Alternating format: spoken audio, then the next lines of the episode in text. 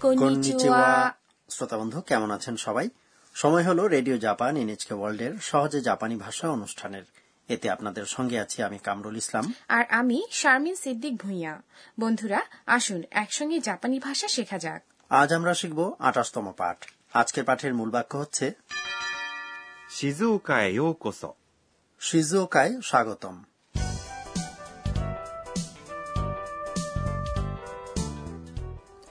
আমাদের এই আসরের প্রধান চরিত্র হচ্ছে থাইল্যান্ড থেকে আসা শিক্ষার্থী আন্না আজ সে তার বন্ধু সাকুরার সঙ্গে শিজুওকা শহরে এসেছে স্টেশনে তাদের সঙ্গে দেখা করতে এসেছে সাকুরার ভাই কেন্তা চলুন তাহলে শোনা যাক আঠাশতম পাঠের কথোপকথন এই পাঠের মূল বাক্য হচ্ছে 静岡へようこそ শিজুকায় স্বাগতম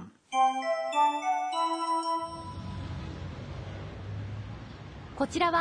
いとこの健太くん静岡へようこそ彼はカメラに詳しいからいろいろ聞いてねどうぞよろしくお願いしますアンナちゃんかわいいな এবার এসব কথাবার্তা ব্যাখ্যা করা যাক সাকুরা কেন্তার সঙ্গে আন্নার পরিচয় করিয়ে দিল こちらはいとこの健太くん এ হচ্ছে আমার কাজিন কেন্তা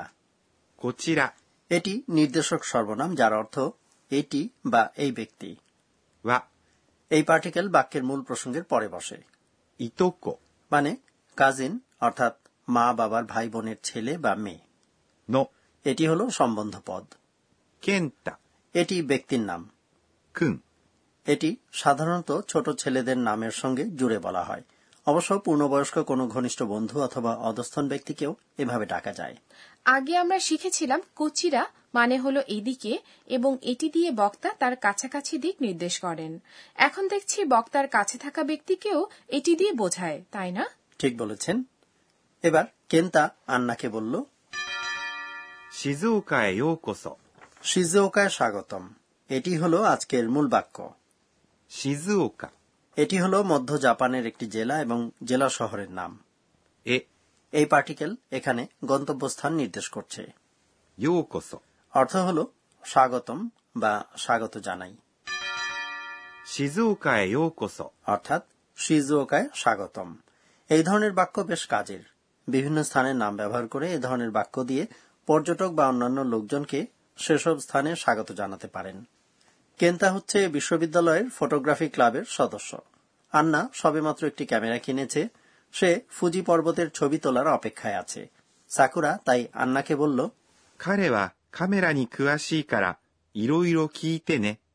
ও ক্যামেরার ব্যাপারে খুঁটিনাটি অনেক কিছু জানে ক্যামেরা সম্পর্কিত বিভিন্ন তথ্য তাকে জিজ্ঞেস করে জেনে নিতে পারেন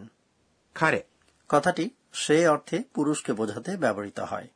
মেয়েদের ক্ষেত্রে সে কথাটির জাপানি হল 彼女 এরপর カメラ মানে ক্যামেরা に এই পার্টিকেল বসে কর্মপদের পরে 詳しい এই বিশেষণটির অর্থ কোনো বিষয়ে যথেষ্ট ধারণা থাকা ব্যক্তি তাই বুঝি কোন বিষয়ে ধারণা রাখি তা বোঝাতে নি ব্যবহার করা হয়েছে হ্যাঁ এবার ফিরে যাই কথাবার্তায় から অর্থ হল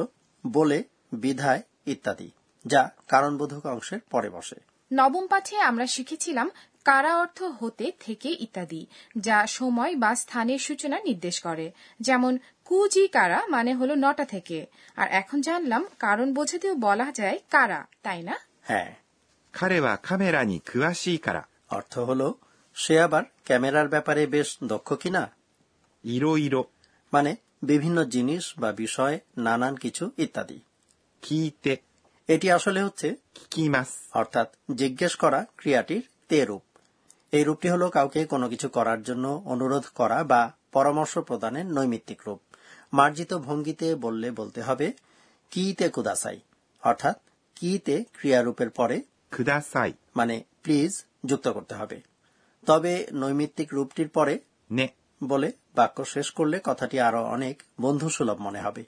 নে কথাটি জুড়ে দিলে প্রকাশভঙ্গি আরো মোলায়েম হয়ে যায় এরপর আন্না কেন্তাকে বলল どうぞよろしくお願いします。 আপনার অনুগ্রহ পেলে কৃতজ্ঞ থাকব どうぞよろしくお願いします。 এটি মার্জিত রূপ নৈমিত্তিক কথাবার্তায় শুধু বলা হয় よろしくお願いします。 আপনারা আগে জেনেছেন কারো সঙ্গে প্রথম পরিচয়ের সময় এই কথাটি বলা হয়ে থাকে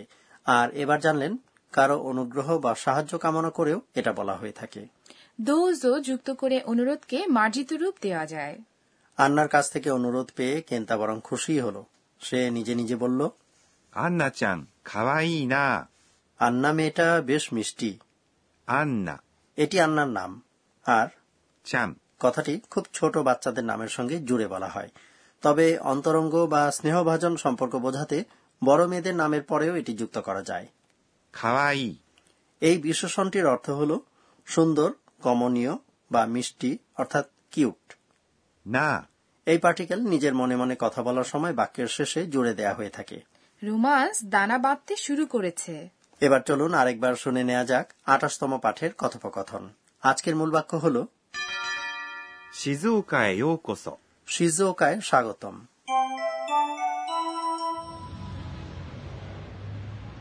こちらはいとこの健太くん静岡へようこそ彼はカメラに詳しいからいろいろ聞いてねどうぞよろしくお願いしますアンナちゃんかわいいな এবার টিচার আমাদের বুঝিয়ে দিন পর্ব জাপানি ভাষা শেখার এই আসরের তত্ত্বাবধায়ক অধ্যাপক আকানে তকুনাগা আজকের শিক্ষণীয় বিষয়টি নিয়ে আলোচনা করবেন এই পর্বে আজ আমরা কারা পার্টিকেল সম্পর্কে জেনেছি যেটি কারণবোধক বাক্যাংশের পরে বসে উনিশতম পাঠে একই অর্থবোধক আরেকটি পার্টিকেল নোদে আমরা শিখেছিলাম অনুগ্রহ করে কারা এবং নোদে পার্টিকেলের ব্যবহারগত পার্থক্য বুঝিয়ে দিন চলুন টিচারের কাছ থেকে শুনে নিই 私が教えましょう টিচার বললেন কারা এবং নদে উভয়টি কারণ প্রকাশ করে যেমন কারণ হিসেবে যদি থাকে かわいい。 অর্থাৎ সুন্দর বা মিষ্টি তাহলে かわいいから。 অথবা かわいいので。 যে কোনোটি বলা যাবে তবে যদি কাওয়াই শব্দটির মতো ই বিশেষণ না হয়ে এটি কোনো না বিশেষণ হয় অথবা বিশেষ্য পদ হয় তাহলে কারা হয়ে যাবে だから、 এবং নদে হয়ে যাবে なので、 যেমন ধরুন 約束、 প্রতিশ্রুতি হল কারণ এখন এই ইয়াকসকু কথাটি বিশেষ্য পদ তাই এরপর কারা ব্যবহার করলে বলতে হবে 約束だから。 আর নদে ব্যবহার করলে বলতে হবে 約束なので、 কারা এবং নদে শব্দের অর্থ কিন্তু প্রায় একই রকম তবে নদে ব্যবহার করলে কিছুটা কোমল শোনায় এর কারণ হিসেবে বলা হয়ে থাকে যে নদে শব্দের ন উচ্চারণ কারা শব্দের ক উচ্চারণের চেয়ে কোমল এজন্য দাপ্তরিক যোগাযোগ এবং আনুষ্ঠানিক ব্যবহারের ক্ষেত্রে নদে শব্দটি প্রয়োগ বেশি দেখা যায় এসব ক্ষেত্রে লোকজন তুলনামূলকভাবে বেশি মার্জিত ও আন্তরিক প্রকাশভঙ্গি পছন্দ করেন এই ছিল টিচার আমাদের বুঝিয়ে দিন পর্ব এবার ধন্যাত্মক শব্দ নিয়ে পড়ব শারমিন সান এই শব্দটি শুনে বলুন তো কি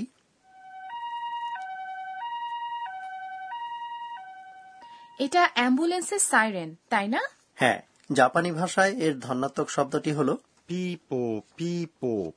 আবার পুলিশের গাড়ির সাইরেন বোঝাতে বলা হয় うー。 তাহলে আজ শেখা হলো অ্যাম্বুলেন্স এবং পুলিশের গাড়ির সাইরেনের ধনাত্মক শব্দ যথাক্রমে ピーポー、ピーポ এবং ー、うー。